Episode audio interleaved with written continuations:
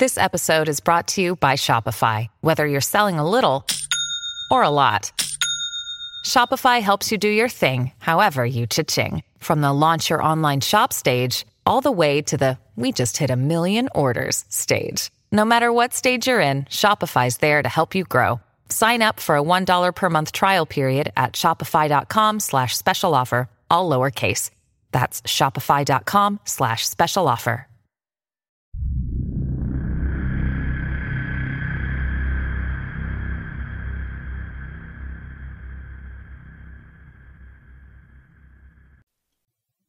Greetings to those who watch below.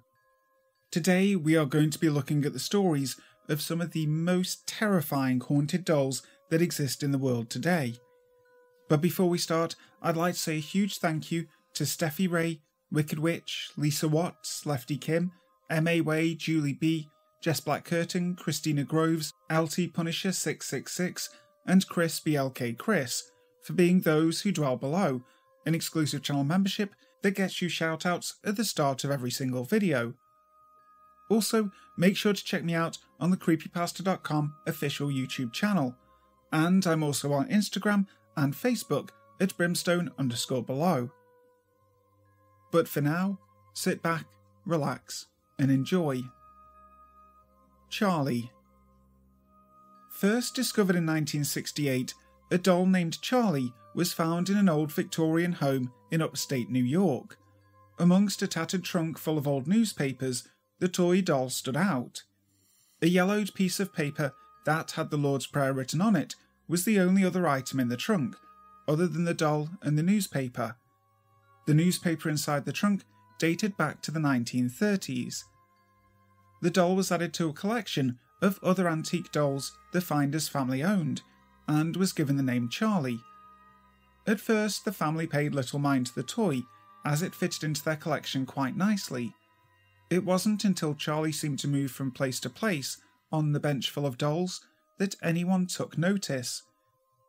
The parents were quick to blame their five children, but the children all maintained that they knew nothing about the doll moving. Then the youngest daughter, who was four years old, made a startling statement.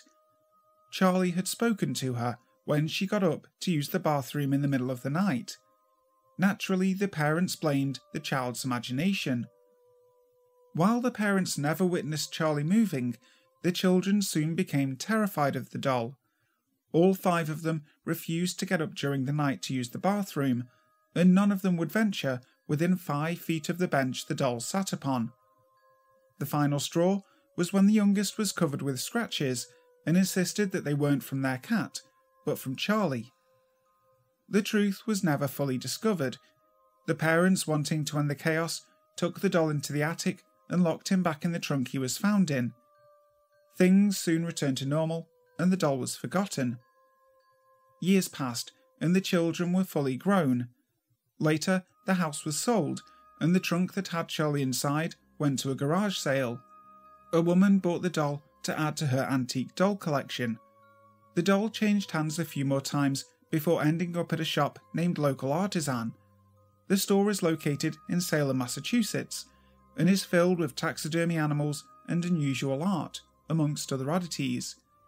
This location is known for its past history regarding witches. Many people died in Salem falsely accused of the crime of witchcraft. It is unknown whether or not Charlie is still controlled by some kind of spiritual force. However, rumours about the doll include its reanimation being linked to children. Since being displayed on a top shelf, the doll hasn't moved yet. Now, travellers who pass by here can visit Charlie in his current home. Robert. The story of Robert the doll is well known, but he's my favourite haunted doll and the inspiration for Chucky, so deal with it. The story of Robert dates back to the early 1900s, when a young boy, Robert Eugene Otto, was given a one of a kind handmade doll by a servant that worked for his parents in his home. Robert, who everybody called Gene, named the doll Robert after himself, and quickly became attached to his new friend. The home where Eugene lived, now called the Artist's House, is located at 534 Eaton Street and was built between 1890 and 1898. It was here that Eugene was given Robert, and where a friendship that lasted throughout his lifetime and beyond was forged. While he seemed like an ordinary cloth doll, it wasn't long before Robert was involved in strange and terrifying events. The first hint that something was out of the ordinary was one night when Gene, who was only 10 at the time, awoke to find Robert sitting at the end of his bed, staring at him. Moments later, his mother was awakened by his screams for help and the sound of furniture being overturned in her son's room. Gene cried for help, begging his mother to come rescue him. When she was finally able to wrench the locked door open, she saw poor Gene curled up in fear on his bed, his room in shambles, and Robert sitting at the foot of the bed. Robert did it, were the only words Gene could get out. The same words he would later use many times throughout his childhood when something strange, mysterious, or destructive would happen. Nobody knows for sure why or how this child's plaything could actually wreak havoc on a child's bedroom. It was just a toy, right? But the weird inexplicable didn't stop at this one occurrence. Gene's parents would often hear their son upstairs talking to the doll and getting a response back in a totally different voice. They reported seeing the doll speak and witnessed his expression change. Giggling and sightings of Robert running up the stairs or staring out the upstairs window were also reported. Robert continued to live with Gene throughout his lifetime, and after Gene's parents died, he moved back into their home with his wife, Anne. Gene decided that the doll needed a room of his own and placed him in the upstairs bedroom that had a window overlooking the street. Anne felt uneasy with Robert in the house, and although she couldn't put her finger on it, she wanted Gene to lock the doll up in the attic, where he could do no harm. Gene conceded, and as one could imagine, Robert was not happy with his new room. Soon, visitors to the home heard footsteps in the attic, the sounds of someone pacing back and forth, and devilish giggling. Neighbourhood children reported seeing Robert watching them from the window in the upstairs bedroom, and told accounts of the doll actually mocking them as they walked to school. When Gene heard of this, he immediately went to investigate, knowing that he had locked Robert in the attic, and there was no way he could be sitting by the window of the upstairs bedroom. But to his complete shock, when he opened the door to the room, there was Robert, sitting in the rocking chair by the window. Gene locked Robert back up in the attic several times, each time discovering him again sitting by the window in the same upstairs bedroom. Gene Otto died in 1974, and when a new owner moved into the house on Eaton Street, their 10 year old daughter was delighted to find Robert in the attic. But her delight soon ended when she claimed that Robert was alive and that the doll wanted to hurt her. She woke often in the middle of the night screaming in fear and told her parents that Robert had moved about in the room. It wasn't long before Robert was given away, and today he lives in the East Martello Fort, where visitors from all over the world come to see him. Many believe that the origin of Robert's evil lies in the one who originally gave him to Gene, the servant who worked for his parents. This woman was supposedly mistreated by her bosses, and to punish them, it is believed that she cursed the doll with voodoo and black magic. That might explain the many mysterious and frightening experiences people have had with Robert the doll. But if so, wouldn't the haunting end when the owners died? No one really knows for sure, but one thing remains constant Robert the doll continues to taunt and scare those who come to view him, especially guests who attempt to take photos. Many have reported their cameras becoming inoperable when they tried to take a picture of Robert, only to begin working again when they left the museum.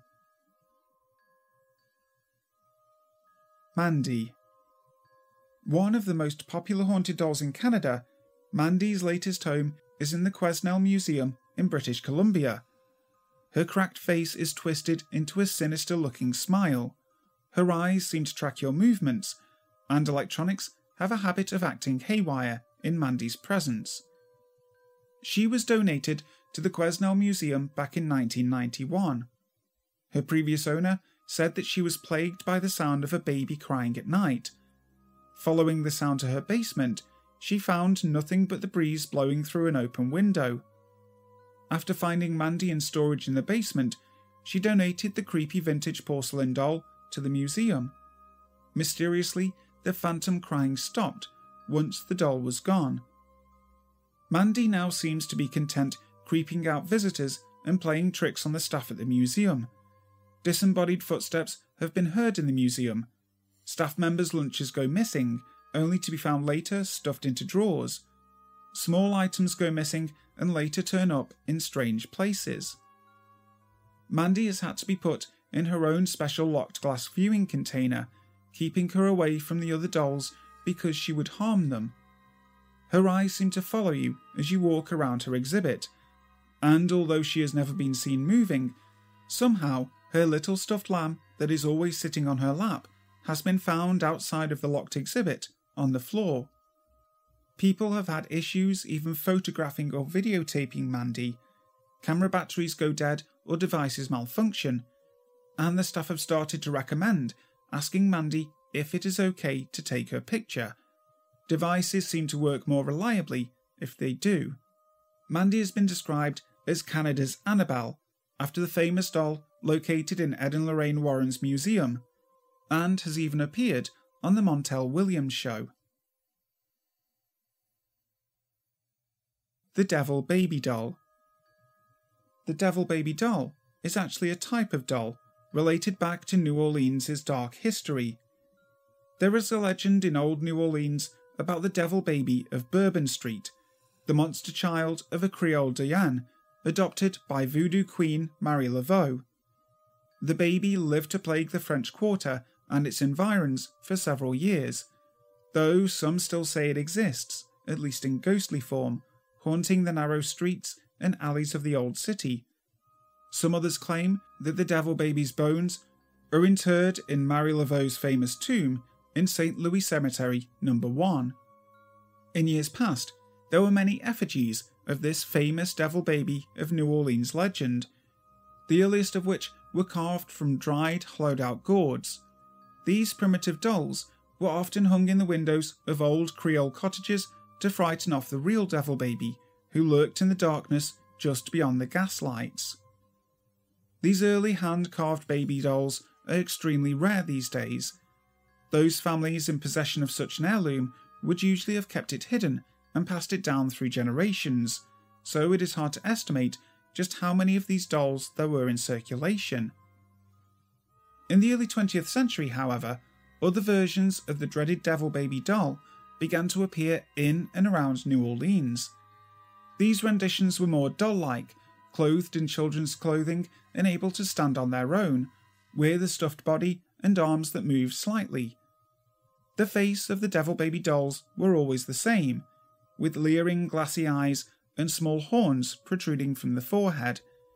It is said that these dolls had faces that most closely resembled the actual devil baby. This was verified by a woman who had apparently played with the baby as a child. These are the first dolls to truly have a haunted reputation. They were a black market item in old New Orleans, and in order to obtain one, it was necessary to be well connected among secret societies and the practicing Vodun community, as bad luck seemed to follow the dolls. As bad luck seemed to follow the dolls, some claim this was because of a curd laid upon them by Marie Laveau herself. None of them seem to have survived this period. Only parts of one doll remained, and these were locked away until very recently.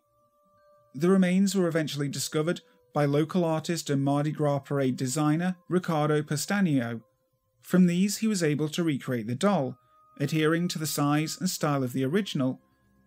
These new Devil Baby dolls are full size, exact replicas of the turn of the century dolls produced in New Orleans, and like their predecessors, there is something not quite right about them. The handmade sculpted dolls seem to have taken a life of their own.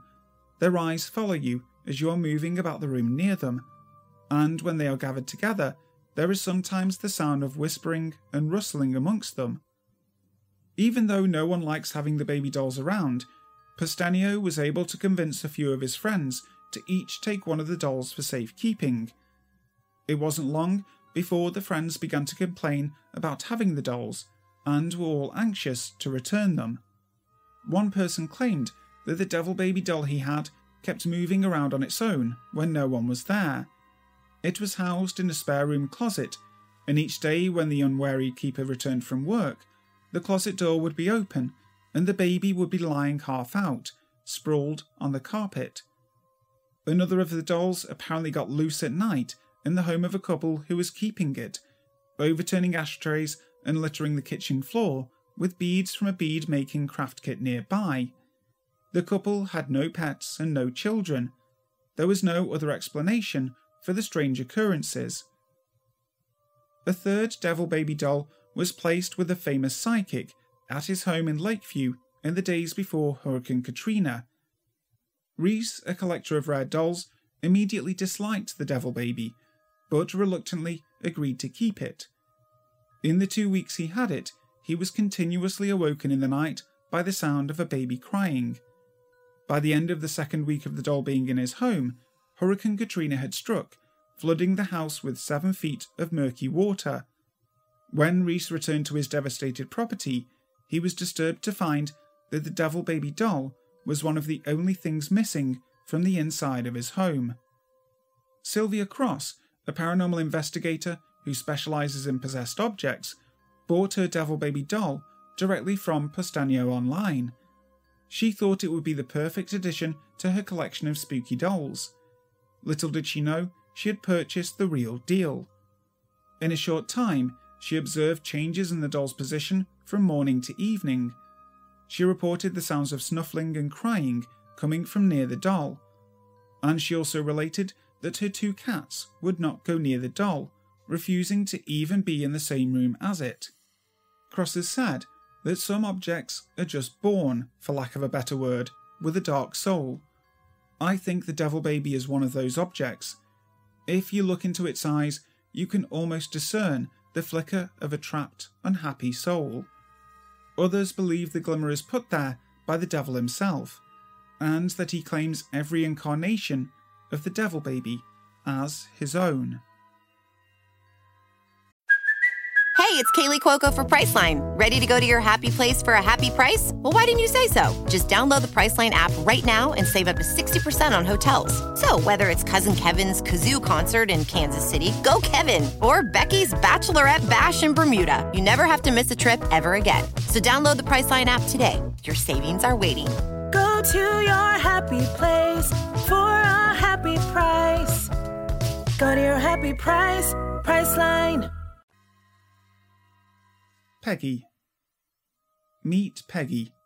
On the surface, she looks like your average doll with your standard issue glassy blue eyes and cute Doris Day bob. But Peggy is not so innocent. She's actually possessed by an impish spirit. Owned by British paranormal investigator Jane Harris, who is a specialist in haunted objects, has reported over 80 cases of people having chest pains, nausea, and debilitating headaches after looking at photos or videos of Peggy. So I must take this moment to apologise. Some even recall that they saw visions of mental institutions combined with intense anxiety, and one woman even claimed that Peggy gave her a heart attack. Harris, who runs an organisation called Haunted Dolls, was sent Peggy by her previous owner, who claimed that the doll was haunting her dreams. She'd wake up feeling hot and shaken, Harris said. No matter where she moved the doll to in her home, the nightmares persisted.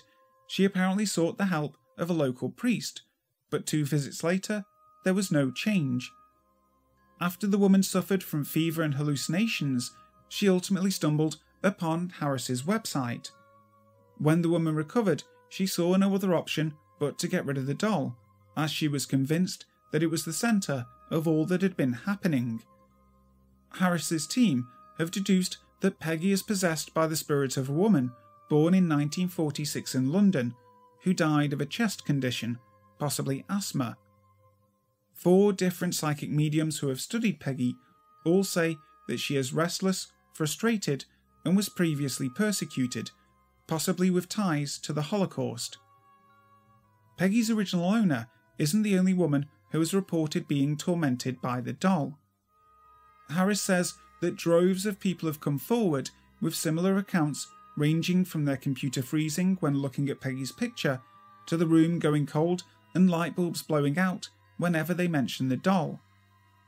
Harris says that when these people contact her about these incidents, taking Peggy into an isolation area and kindly asking her to stop tormenting strangers usually does the trick to stop further occurrences. There's something innately strange and haunting about the look on Peggy's face. The innocent face, haircut, and newness of the doll seem to belie the dark, tormented soul lying within. Hi guys, thank you so much for listening to today's video. I really hope you enjoyed it. Have you ever had an experience of a haunted doll, or do you own one yourself? If so, I would love to hear from you. Make sure to let me know in the comments section, or you can email me directly. My email is in the description box. Also, don't forget to subscribe to the channel, hitting that notification bell so that you never miss a video. So, until next time, sleep tight. Grand Canyon University makes earning your degree possible with over 130 academic programs for traditional campus students, with more than 80 bachelor's programs offered online.